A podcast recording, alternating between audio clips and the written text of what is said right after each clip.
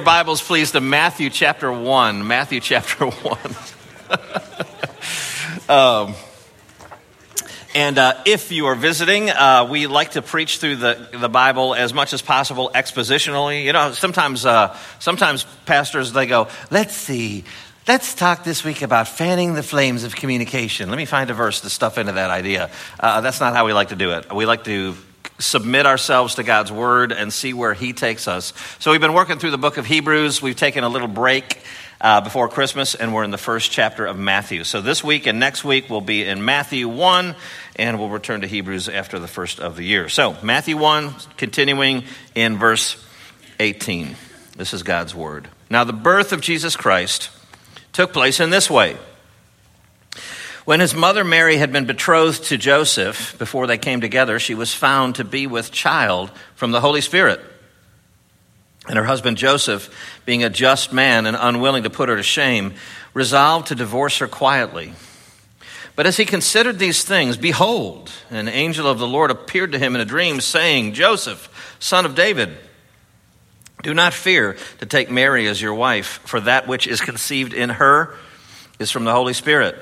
She will bear a son, and you shall call his name Jesus, for he will save his people from their sins.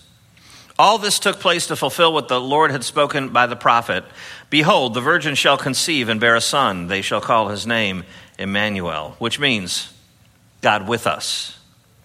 When Joseph woke from sleep, he did as the angel of the Lord commanded him. He took his wife, but knew her not until she had given birth to a son, and he called his name Jesus. Let's pray one more time. Father, may the truth be spoken and received here today. In Jesus' name, amen. Well, this is kind of intimate and personal, but I bet you can all relate to it. One of the sweetest joys of uh, being married is um, that feeling of, uh, you know, your spouse gets up out of the bed and you roll over to where she just was. Does anybody else do that? All right. Well, no, yes, no. It's kind of embarrassing. I don't know. But, uh, I, you know, you roll over there and wherever she just was. And I, I, I tell Tammy, you know, it's great to be near you. Uh, but it's also great to be near wherever you just were because it smells like her hair and uh, it feels like her. And there's this, you get this sense of nearness, right, when you roll over into the spot where she just was. Um, well, we're now fully into the so called Christmas season, and uh, there are parties planned and their travel arrangements made and, and all that. Gifts are being purchased and uh, shopped for and so on. And the advent of Christ is focused on, uh, at least by Christians. And one of the things that we shouldn't lose focus on, I fear, is one of the things we do lose focus on. You know, there are so many things to celebrate, including redemption itself. We celebrate that at Christmas time, don't we? We celebrate the mystery of God becoming man. That's something we celebrate at Christmas. That's a wonderful thing. Uh, we celebrate and consider a host of angels singing at this great announcement that Christ has been born into this world. Uh, that's a wonderful thing. Um, we also celebrate Old Testament signposts that point to the coming Messiah. All of the Old Testament is this, uh, this uh, signpost that points forward. Uh, they're not just a bunch of moral tales to kind of help us through life. They are precursors to the Savior. They're saying, He's coming. He's coming. This one is coming. God's got a plan. He's made a promise. He's moving things through history. Um, and so we, we, we, we celebrate those things. And even though we sing of Emmanuel, and as we just read, it means God with us. Even, even as we celebrate that and sing that, I wonder if we think of it as crisply as this, which says, our main idea today the Savior of grace is always near the saved by grace. Get that? The Savior of grace is always near the saved, the saved by grace. Um, friends, God is not just um, some theological concept, He is near His people he is near us. In fact, He dwells in us, and that's even closer than the warmth of your spouse's pillow. So, uh, let's go to our first sermon point, which is this Christ the Savior is conceived. That's not how we sing it, is it? That is very much what the gospel writer wants to get across, though. Um, let, let, you know, we, we talk about Jesus being born and uh, the events surrounding the Savior's birth. And if you have an ESV, as I do, uh, the publisher's heading before verse 18 says, The birth of Jesus Christ. And that's a good publisher's heading. I know exactly where they got that because the, the, verse 18 reads, Now the birth of Jesus Christ took place this way. So we are talking about the birth of Jesus. It's true. Christ the Savior was born. It's true. But the Bible takes great care here to distinguish Jesus' birth from everybody else's. Yes, he was born into this world. Yes, he was born, truly born in a usual way but he was conceived in an unusual way. He was conceived in uh, a supernatural way. So when we read verse 18, it says, Now the birth of Jesus Christ took place, place in this way. It's not like Jim Umlauf was born in Loretto Hospital uh, on the west side of uh, Chicago. That's not the same thing. Oh, that, this is the way I was born, this is the way he was born. Uh, there's something very different here. Um, the Bible immediately goes on to describe not only the miraculous way uh, Jesus' birth happened, okay? But the historical redemptive significance of it uh, as well. A very different situation than anybody else's. So let's explore it together. In verse 18, it says, The birth of Jesus Christ took place this way. When Jesus' mother Mary had been betrothed to Joseph, before they came together, she was found to be with child from the Holy Spirit. Now, that word betrothed, uh, that's a strange word. We don't use that word. Uh, and other translations that you may have in your lap may say something like uh, pledged to be married to, or uh, that uh, Mary was given to marriage, or engaged, or espoused to. Uh, that's what some of your translations may say. But culturally, to be betrothed, whatever this is, this idea, um, espoused to, given to, and so on, it's different than the way we think of an engagement. Don't think, oh, yeah, an engagement, we understand that. It's not, it's not the same thing. Um, you know, in our culture, when people get engaged, it's a big deal. I mean, when you say, Will you marry me? you're pretty sure she's going to say yes. And when she does say yes, you're like, You're kidding.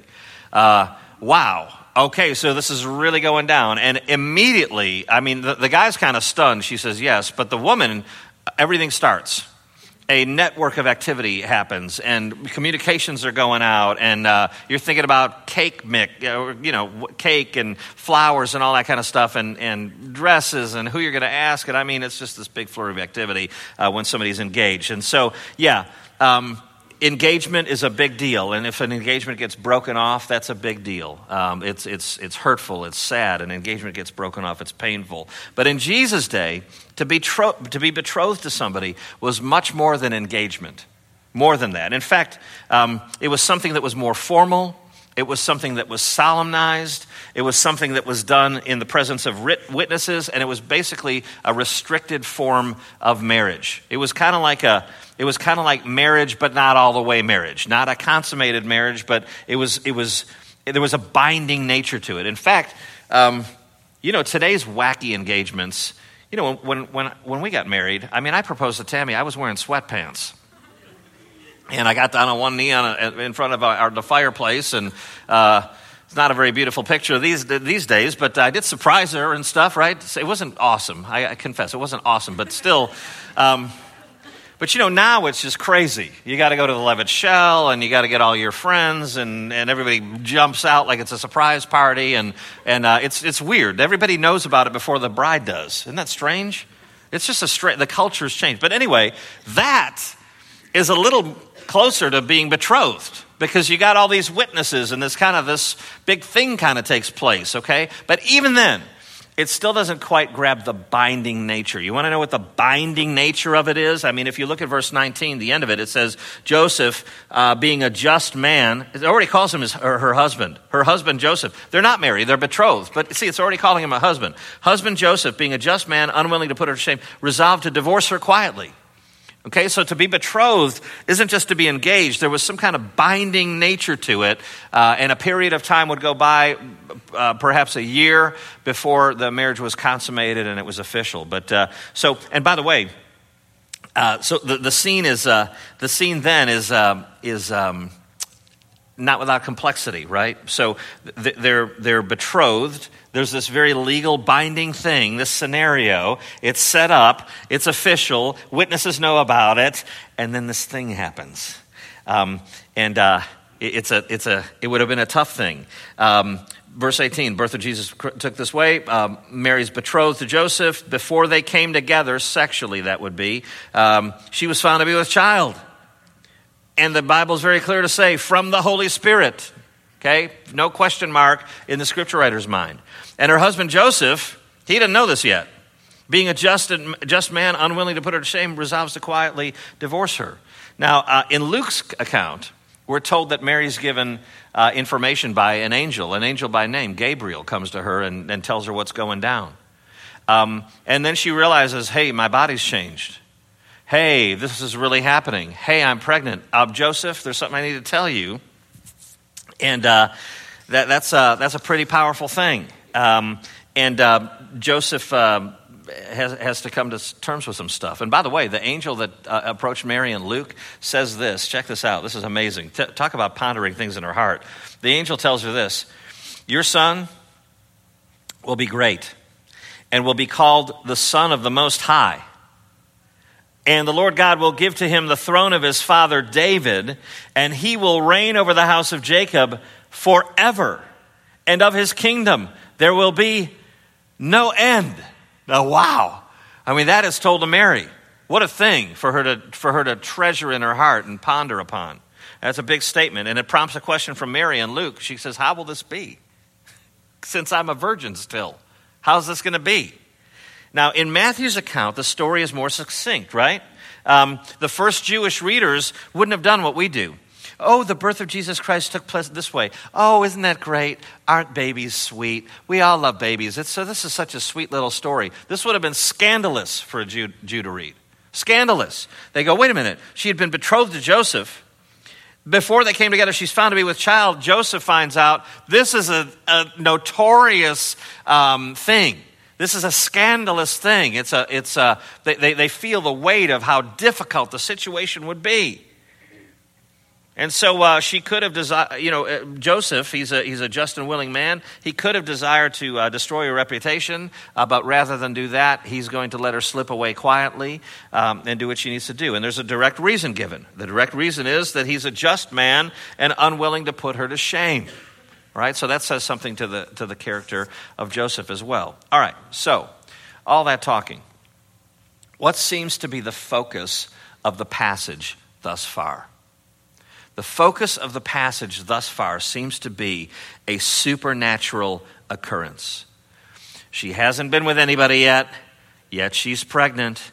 Um, it specifies from the Holy Spirit. In fact, it, it says it again uh, later. She will bear a son, call his name, she conceived in her is from the Holy Spirit. Two times the Holy Spirit is mentioned uh, as the one who's made this thing possible. Um, and so the gospel writer is determined, ladies and gentlemen, that we view this as not just another baby being born. It's sweet and it's wonderful, but it, it's not just another baby being born. And I've told you this before. Um, you know, a child being born into this world is, is astonishing. It's wonderful. It's beautiful. It's amazing, but it is not a miracle. And I mean, I've heard it a million times. Oh, it's just a miracle. That's all it is. It's just a miracle. It's, it's nothing but that. It's just a miracle. It's not a miracle, it's normal. It's the way God, and listen, if, if, if it's so wonderful that you, you, you, you, you're searching for words and you're just like, I don't know what else to call it but a miracle, how good is God, by the way? If that's just normal, if that's the usual way a baby's been brought into the world, is that not a good God? It's amazing. All right, side note, bonus for you, okay? But um, what we're supposed to see here is it's not, oh, a, a, a baby's being born in this world. What we're supposed to be seeing is a real miracle happened with this baby. Um, when, when your baby's born, it's a natural occurrence. When Jesus was born, it was a super natural occurrence. Supernatural, beyond nature. Now, so what is God doing? You know, it says here in verse 20, um, as Joseph considered these things, behold, an angel of the Lord appeared to him in a dream, saying, Joseph, son of David, don't fear to take Mary as your wife, for that which is conceived in her is from the Holy Spirit. What is God doing? Is He, ladies and gentlemen, giving us a wonderful holiday tradition? That we can gather with over food and honey baked ham and festivities and have family time. Oh, the importance of the family. Is that what God is doing? Is giving us a holiday? No, He's not doing that. Um, Christmas, ladies and gentlemen, is not a holiday. It's not like President's Day where a government sat down and said, you know what, let's finally go ahead and get a holiday in August already, huh? Come on. I mean, let's have, let's go ahead and have a holiday in August. Yay. That's not what it is. Um, and you know, I was thinking about it. Hanukkah. Um, Hanukkah, I don't know if you kind of remember in, in my era growing up, it got kind of pumped up. Do you remember that? I mean, when I was growing up, it was like, you know, it was like, man, I feel sorry for the Jewish kids because they have such a crummy holiday. You know, Christmas with the tree and the lights and the presents, and they got a wooden top. You know, I mean, a dreidel's a total drag. You know, unless there's gambling involved, uh, it's pretty, it's pretty lame. You know. Um, and you know, Hanukkah kind of took on a life of its own. It's like, well, you guys got Christmas, we got Hanukkah, Hanukkah, come light the menorah. You know, it, it kind of took on a, it got kind of jacked up, you know. And then what about poor old Kwanzaa? I mean, where you make you make somebody. I mean, can you imagine? Uh, Dave Hogue's gonna look. I made this for you. It's two boards. You know. Oh, that's awesome. And a bushel of corn, or, and you know, and, and I, listen, and I, I, I get it. Listen, they, they they've got their like fake menorah, right? It's, I think it's called a kin, kinna or quinoa or something like that. It's like sort of like quinoa, but you know, it's it's the it's really clever.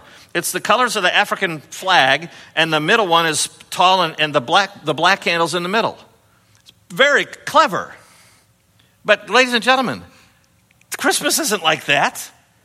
It's not like a holiday that celebrates your traditions and your upbringing and, uh, and all that. It's not like Festivus for the rest of us, you know. It's, it's, um, something supernatural happened that was different than any other thing in human history. That's Christmas. That's what the writer's trying to get across. You see um, the gospel's um, inclusivity from the very beginning, um, that all the peoples of the earth would be blessed through Abraham and through this, this gift of a deliverer that comes through him. Ladies and gentlemen, God has moved toward us. He had every right to jettison us from His grace forever due to sin. But God moved toward us. And He did a supernatural thing uh, to move on our behalf. And listen, Jesus' birth is wonderful. But let me tell you, the conception of Jesus is also critical. The birth is wonderful, and the conception is critical because without that, you've got a human descendant of David. And what we need is a regal one. We need a loyal one. We need a legal one. We need a perfect one. And uh, the way Jesus is conceived uh, is so important. And uh, more, more on that uh, idea in our, our closing of our very next point, which is now. Um, salvation is from God through God. Uh, look at verse 21, if you would. Um, she will bear a son, and you, Joseph, shall call his name Jesus, for he shall uh, save, he will save his people from their sins. Now, Jesus is the Greek equivalent of the, the, uh, the Hebrew, the Old Testament Joshua, right? So Jesus is the, the Greek equivalent of the name Joshua from the Old Testament. And that name, Joshua and Jesus, Yeshua, um, Yeshua and Jesus means um, Jehovah is salvation. Now, that was not an uncommon name uh, in ancient Palestine, Jehovah is salvation. Not an uncommon name. Other people were named Jesus, but it is a very specific name to name your kid. It's a very intentional name. And uh, the, the angel is saying that uh, you're so specifically to name uh, your child Jehovah is salvation. And then the angel adds something. The angel adds this in verse 21 For he will save his people from their sins. Now, that's a big thing. Because you remember, if you fast forward to the end of the gospel and Jesus is entering Jerusalem and the people are saying, Hosanna, Hosanna, which means save now, save now. Hey, Jehovah saves. Jehovah's salvation will save now. Man, they had it wrong. They were thinking, save us from Roman occupation. Give us our land back and our leadership back and our temple worship uh, restored to the fullness of its former glory, Jesus. But from the outset, what did he come to do? He came to save his people from their sins. Now, we can explore some wonderful things in here, too, by the way. Um, first of all, it's his people. He will save his people from their sins. Now, friends, that's an easy application to make straight away, right? I mean, that's amazingly comforting, isn't it? That we're his people, that harkens back to sheep who hear their master's voice. Very comforting to hear that, right? All right, but secondly, that, that, that, whole, that whole idea that he will save his people from their sins it's, is also like a theological digest. Um, it conveys a lot of, a lot of rich uh, truth. Think about it. He will save his people from their sins. Question Is everybody saved? No. Well, then you can start to fill in the blanks. He will save his people from their sins. And that statement has very much to do with the atonement. I'll let you guys talk about that over lunch. But for now, let me just say, as a digest, what this is communicating to us is, in the very least, is that God is the one doing the saving. God is the one moving into, um, into human uh, existence. It's, it's, it's like this holy, loving intrusion, is what's taking place. God is doing the saving. And by the way, um, you know, this is pretty amazing too. In verse 23, the, at, at, the end of it, like right before verse 24, some of you have, have, a statement in parentheses God with us, Emmanuel, which means God with us. Well, who is God? You've got Yahweh, you've got the Father. Oh, an angel of the Lord, you know, sent by the Father. So you've got in this little clump of verses, you've got God the Father. Who else do we have? Oh, there's Jesus. That's God the Son. Oh, and the Holy Spirit is mentioned two times. You've got this Trinitarian gospel. Is it amazing? From the outset, you've got the, the, the work and the presence of this Trinitarian saving God all moving in concert. All right, one last little PS on this before we move on. Um, all this stuff, um, don't fear, uh, that which is conceived in her is from the Holy Spirit. She'll bear a son, call his name Jesus. He'll save his people from uh, their sins. It fulfills prophecy. All that stuff is told to whom? Joseph. You know, I fear that Joseph kind of gets kicked to the side sometimes. You know, we think, oh, yeah, that guy, you know, who's kind of hanging around and, uh, you know, is really not part of the action. This very prominently, God brings Joseph deeply into it. God brings Mary, of course, deeply into it and greatly favored, greatly blessed is she indeed, but so is he. He's greatly blessed. He's been he's privy to this this salvific uh, work of God. It's amazing. And if you just want to apply it to your life, ladies and gentlemen, for all of us, is it not astonishing that we know any of this stuff? That, that we, we, we can grasp any of God's saving work. I mean, it's just so blessed um, that we're privy to grace. It's just eternally amazing. All right, application for your life. And this is going to sound, it's kind of a little bit of a left turn, but application for your life. Just, it's just such a rich thought. Um, you know, we don't have a church sign out front that's, you know, scrolling and all that stuff. And I just, for me, I mean, we, you know, we used to live in Cordova and uh, Cordova, uh, Walnut Grove Lake. And across the street, there's a row of churches, and you know the digital signs started popping up. And I mean, I would lay in bed. This is how horrible a person I am.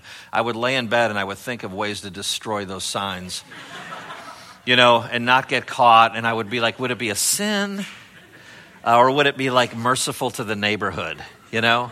Because I mean, I, I, just think it's the grossest thing a church ever does is put this scrolling, blinking, blah, blah, blah thing in their neighborhood. It's just so awful to the neighborhood. It's just terrible. Anyway, but if we did have one of those signs, man, I would use the heck out of it. And it wouldn't be like, it, would, it wouldn't be like corny corny stuff, you know, corny, bad church signs that show up all over the internet. But it would be like, like one I've always wanted to ha- put on there was Jesus had raging BO this Sunday, you know, 1030.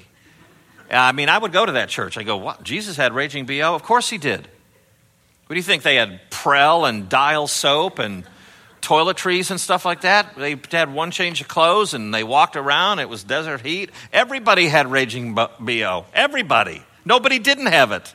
That's pretty good, isn't it? All right, but how about this one? You know what I'd love to put on the sign? I bet you people would come in for it. And it's biblical, it's scriptural, and it's taught here. Jesus was adopted. Isn't that a rich thought? He was adopted by Joseph. He was adopted by his dad. Holy Spirit, conceived by the Holy Spirit in his mother's womb. Joseph, he's adopted. And what is applied to him? The kingly line of David. It was acceptable to God that the kingly line of David from Joseph's side be directly, legally, permanently applied to Jesus acceptable to God. And so, you know what the application for you is? How safe are you who have been adopted into God's family? How safe are you? How, how rich a thought. It, it, it means to you and me that um, we have all the legal bounds and rights and privileges of being children of the King of all kings. It's just a wonderful thought, ladies and gentlemen, um, and that's a, a, certainly a takeaway from this passage. Our last point lessons from a bad king. Uh, look at verse 22. All this took place to fulfill what the Lord had spoken by the prophet. Who's the prophet? The prophet is Isaiah. It's a quote from the book of Isaiah. And it says this Behold, the virgin shall conceive and bear a son, and they shall call his name Emmanuel, which means God with us. Now, the prophet is Isaiah, and then you need to ask, okay, well, who was Isaiah talking to? Right? He was talking to somebody. Uh, this quote is lifted from the Old Testament. Who was, who was Isaiah talking to? And the answer is Ahaz, the king. Ahaz was a crummy, uh, unregenerate um, Judite king. All right, so he's a king of Judah, crummy king. And um, basically, the, the, to, to, shorten the story, um, the Lord sends Isaiah to Ahaz because Ahaz has cooked up a really terrible plan. Ahaz is looking at these two kings who have come together, and uh, he feels threatened by them. And so Ahaz, um, rather than saying, Oh, uh, Israel's God, Yahweh, can you help us? He goes, You know what? I'm going to make a par- partnership with Assyria. That's a stupid idea. Syria's, a, Syria's an enemy. In fact, uh, uh, Babylon's going to get Assyria, and uh, Babylon's going to take over Judah. So, uh, really bad plan. And so, in short, um, rather than Ahaz listening to the wisdom of God that's been given him uh, through the prophet Isaiah, Ahaz refuses it. And here's what God says. He says of Assyria, who will basically bring frenetic mayhem throughout uh, Israel, Judah. He says, That army, that Assyrian army, will overflow its channels. It will run over all its banks and weep into Judah, swirling over it, passing through it, reaching up to the neck. Its outspread wings will cover the breadth of your land. That's bad. They're going to take over, man. They're going to swirl through like a bunch of crickets and take the whole place over. They're going to, they're going to fill it up, take you over, overrun the land. All right? But that, that's not the end of the statement by God. You know what, you know what he adds at the end of that? God says, Oh, Emmanuel. it's, it's like Ahaz, such a bad idea. Here's what's going to happen ruin, ruin, ruin, ruin, ruin. You're going to get overtaken. Oh, God with us. Added by God. And it almost seems to say, Ahaz, you're evil. you did, did a dumb thing. Um, but when the land is overrun with the, the enemy like cockroaches, God is still doing things. God is still working. God is still muscling through redemption, redemptive history, pushing it uh, toward his own end, uh, even when history struggles against God with all of its might. Um, folks, to close, the Savior of grace is always near the saved by grace. He is God with his people. Even in the, in the face of, the res, of resistance by his people, God, God has intruded. He's intruded unto salvation. Last thing I'll leave you with is this. Um, and th- this in a quote by a, a wonderful theologian uh, named Groucho Marx. Um, but um, she will bear a son, and so on. You'll call his name Jesus. Um, the idea is that God is with us, right? In verse 23, God is with us. Um, then, in, the middle of the book of Matthew, that's at the beginning, the beginning of the book of Matthew. In the middle of the book of Matthew, um, it, is, it is written, um, Where two or three are gathered in my name, there I am among them. So again, we have a picture of God with his people. And by the way, when we read that verse, when we think two or three are gathered in my name, we think, oh, a prayer meeting uh, at the Perkins. Uh, that, that, you know what this is talking about? God's assembled people like this, like in there. You know what I said to Matt? This is off. Oh, this is off the off the notes. I was I was next to Matt Hedgepeth, uh, first hour, and the room is you know empty, just tumbleweeds rolling through there, and coyotes and stuff, and and there's like 14 people sitting out there. And I leaned over to Matt and I said, What a low view of God. Every time I look out at that big empty room, I just think, what a low view of God we must have at our church. What is the deal that we, that we don't even hold this gathering as God's people worshiping in the highest regard? We think it's some little fluff thing and some little warm up act for the sermon. What a low view of God. God has saved us that we might assemble. And when He says, hey, when you're gathered in my name, I am with you. So the beginning of Matthew, God with us. The middle of Matthew, God with us. And at the end, when Jesus sends us out, what does he say? He says, Hey, go to the ends of the earth. I've got all the power and authority. And by the way, I am with you always. That's the message, ladies and gentlemen, that God is near, near, near to his people. All right, the, the Groucho Marx quote. Um, I don't remember what movie it's from. Uh, maybe Snerdley will know it over here, but um, uh, it's Groucho Marx, and he's, he's embracing this woman. And she goes, Closer. And he, he squeezes her. She looks at him and she says, Closer. He goes, and I mean, he's really squeezing her, and they're just face to face. And she goes, Closer. And he goes, Any closer, I'd be behind you. Is that not a great line? I just love that line. Ladies and gentlemen, God is nearer to you than that. He's not just pressed up against you, He's not just sidled up to you in the car or in that tough moment. He dwelleth in you.